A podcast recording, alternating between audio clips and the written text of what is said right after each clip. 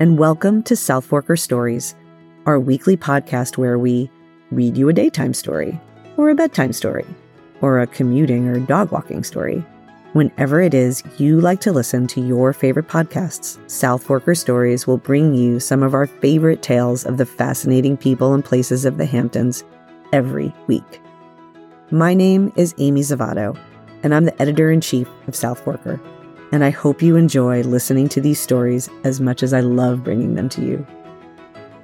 Today on South Forker Stories, we're going to take a ride all the way to the end and meet some of Montauk's amazing surf instructors who taught our writer, Brian Howell, and his son how to surf. Take a listen to Brian's story.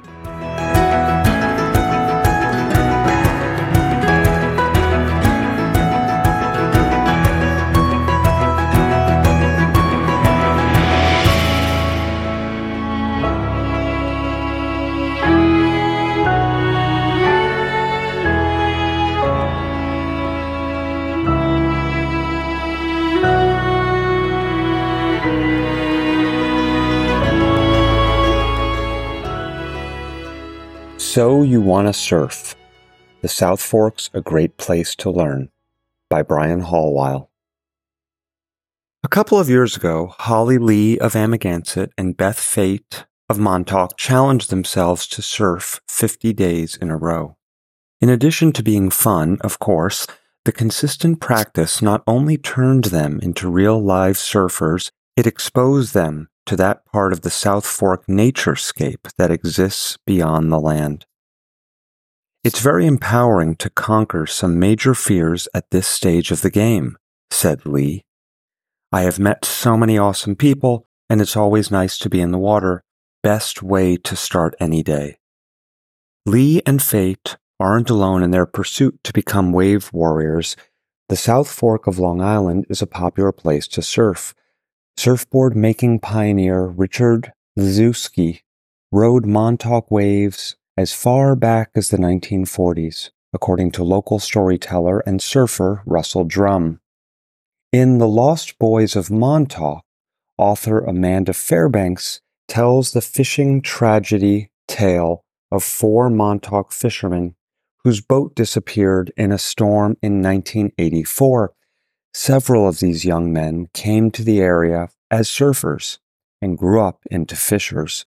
As artists, Peter Spacek illustrates in his cartoon work, the East End's shoreline is at times a conflict between people who cast into the waves and surfers who paddle around the waves. Today, Montauk is one of the most recognized surf spots on the East Coast, with other Long Island surf spots stretching all the way to West Hampton and beyond to the Rockaways and Brooklyn. The popularity is something of a double edged sword. It means the lineup of surfers floating in the water together, waiting for the next set of waves, can sometimes number in the dozens, creating an ocean bound waiting room of sorts. But more surfers also means more surf infrastructure that makes getting aboard in wetsuit and getting in the water that much more doable. Montauk, in particular, is a surf town through and through, with residents more likely to be barefoot heading to and from the sand in the summer. There's a whole surf ecosystem that outfits and sustains the surfing set, including places to get outfitted, Air and Speed Surf Shop, Adam Mar, Sunset Surf Shack, Montauk Surf and Sport, and surf related places to stay, eat, drink, and visit. The skate park, Montauk Surf Museum, Montauk Brewing Company, Montauk Seafood Company, the Montaukett, Surf Lodge, the Surf Club, Below the Blue, Left Hand Coffee, Joni's, Ditch Witch, Happy Bowls, and Naturally Good. Montauk even has a full day surf competition, the Rell Sunn Surf Competition and Benefit, which has been held every summer for more than two decades. If you think you want to surf, Montauk is still 100% the board ready place to be. Wave catchers. When my son and I set out to learn how to surf, it was prompted by a few things. First, we both know many people in our community who surf. If we learned to surf, we could spend time on the water with our friends, respectively. As the eldest, my daughter is already a proficient surfer. Having taken a lesson and then just put in a ton of time practicing with her friends at Ditch Plains day after day.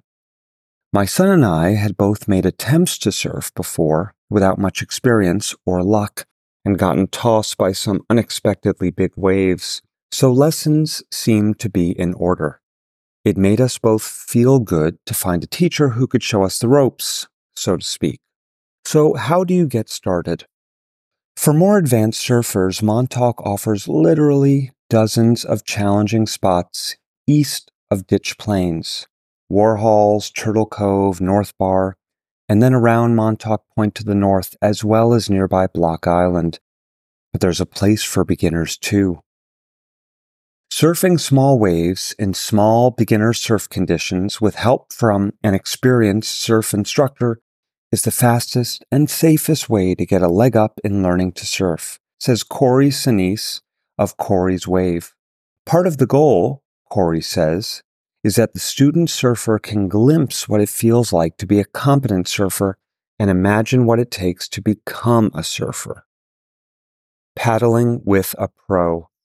When my 10 year old son and I set out to learn to surf a few summers ago, we took lessons with local waterman Jeremy Grosvenor. After we put on our wetsuits in the parking lot, Grosvenor started us out in the parking lot with a briefing on some vital aspects of surfing that go beyond the board, like reading water conditions and safety around other surfers. Specializing in beginners and cowards is how Grosvenor describes his water activity teaching model a rider of waves in many forms, including surfing, windsurfing, wing foiling, open water swimming, body surfing, prone paddleboarding, outrigger canoeing, downwind sup foiling, and more. He calls it all exceptionally fun and highly saturated with endorphins. As evidence, you can find a video online of Grosvenor outrigger canoe surfing at Ditch in 2015 smiling ear to ear most of the time. We carried our boards down the beach from Ditch Plains to the spot called Poles, a less crowded, fewer surfers, and typically smaller, wave height, spot than Ditch. And then we sat and watched the waves and the surfers on the waves. Every once in a while, Jeremy would comment on what he saw, pointing out the set of waves that was starting to roll in, the point in the water where the waves peaked and crested and where the waves ended. He pointed out safe surfing behavior and risky surfing behavior, like when too many people too close together try to catch the same wave.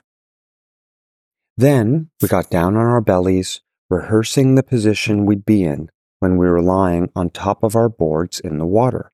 We mimed paddling, and then in one smooth, intentional movement, he used his arms to spring himself up one foot in front of the other, one arm in front and one arm behind, what you might call surfing's first position, also similar to Warrior Two in yoga.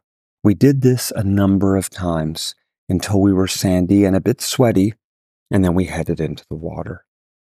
Some additional background in the water is certainly helpful to the surfing plight. I'm an experienced ocean swimmer, and my son is too. He completed three years of the East Hampton Junior Lifeguard Program, an incredible beach based program in water safety and ocean rescue that is offered to kids with the goal of waterproofing the region's population. It also produces the next crop of lifeguards who staff our beaches. We surfed two days in a row one of the days was particularly small and slow, meaning the waves were just a foot or two in height and they rolled in every once in a while. That meant we were bobbing on our boards most of the time, watching for the approaching waves. It also gave us plenty of time to prepare and reset after trying to ride a wave. I think I stood up and rode a wave, at least briefly, twice in a 90 minute span. My son, a natural, probably rode a couple dozen waves in the same time. Microwave riding is the way Grosvenor describes the strategy for exposing beginners to caring for their boards and bodies in the new liquid environment. By day two, the weather had shifted. There was an approaching storm far out at sea, which brought in a strong wind that made the water angrier, producing waves that were three to four feet in height. This time, paddling out from the shore to get in position to catch a wave was a challenge in and of itself. My son caught fewer waves that day, but got the experience in jumping out amidst faster moving waves and all the fine motor coordination that comes with staying on the board while the wave's force propels you to the beach. I may have caught one, but certainly got my share of attempts and failures and nostrils full of seawater. My arms and shoulders ached.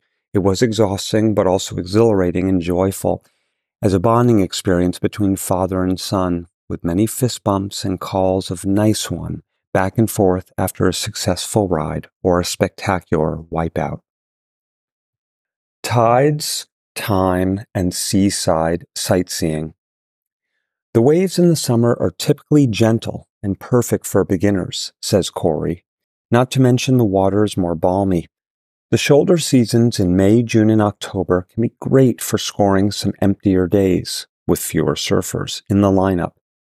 He says, by emptier days, he means the ones when Montauk's fair population of more seasoned year round surfers, ever willing to make the cold plunge for wild winter swells, take some days off. Surf instructors all have their own teaching style, of course. If you are a complete beginner, go for a swim at a lifeguarded beach and body surf, says Grosvenor. Next step, rent a boogie board and catch the whitewater at a lifeguarded beach when you witness someone surfing, focus on their every move and location. Beyond developing swimming skills, Grosvenor also encourages students to absorb surf history and culture. He recommends Waterman, the biography of Duke Kahanamoku by David Davis. Jesse Spooner, a professional surfer, science teacher, and longtime Southampton resident, likes to include marine biology factoids and some opportunistic sea life identification in his surf lessons. You are likely to see all sorts of seabirds, species of seaweed, and if you're lucky, seals, dolphins, and even whales. And then there's the question of what gear to get. Not too long ago, there was a technological shift that lowered the hurdles to riding your first wave. Wetsuits have gotten better, thinner, more flexible, less expensive. There are also surfboards designed more for learning and practice, so called soft boards made from foam that are considerably lighter than a hardboard, while still being buoyant and stiff enough to get a good ride. They are also much less expensive to buy and rent, further lowering the hurdles to getting started. When you bang into your softboard while attempting to catch a wave, you will also endure less pain and bruising than with a hardboard. By most accounts, surfing in Montauk is more open to outsiders than it used to be. The beginners, the young surfers. Women, too, were not always welcome regulars to the sport, but that's changed for the better, too. There have always been women surfing in Montauk, but women were in the minority in the lineup when we were kids in the 1980s, says Kristen Senese, who runs Corey Wave with her husband. Now it's not even a question. There is no longer any hesitation about women of all ages being in the lineup. I think now there may be more women who didn't start when they were kids wanting to get into surfing now, but that goes for men too. Indeed, approaching a new surf spot wherever you are on the planet can be intimidating, not just because the territory is unfamiliar, but because locals don't always take kindly to interlopers. There was a time when surfing was more macho and localized out here in the early 80s, says Spooner, who moved from California to Southampton as a kid and learned to surf on the South Fork. It was very hard to get waves at top breaks due to the pecking order. Translation Locals might even prevent you verbally or physically from paddling into position at a popular surf spot. Break, and then paddling into a wave. Montauk has perhaps become more open at a time when the world's evolving surfing style has become more appropriate for Montauk. Spooner points to the World Surf League, which has started holding competitions in New York, including a longboarding championship. It was perhaps a watershed moment when a wave of newcomers descended on Montauk and other points along the South Fork's Atlantic shore. In fact, longboarding, riding longer boards, usually more than nine feet long, is a style of surfing that works well in our waters. Spooner says the long, peeling, slower moving waves that Ditch Plains produces are also perfectly geared towards longboarding and traditional nose riding, walking towards the front or nose of the board and balancing there as you fly over the wave. That's a style that is more suited to lifelong surfing. I'm glad to report that my son quickly grew into a talented surfer, and during the summer wakes up early, heads to the beach, and rides with his friends for hours. As for me, after dozens of days of practice, I can consistently catch waves on smaller days and to keep up with my kids when they are up for a pre dinner family surf session. Whether nose riding, or longboarding, or simply sitting in the sand and watching the surfers at sunset, it is a sport that doesn't only saturate your skin, it gets under it.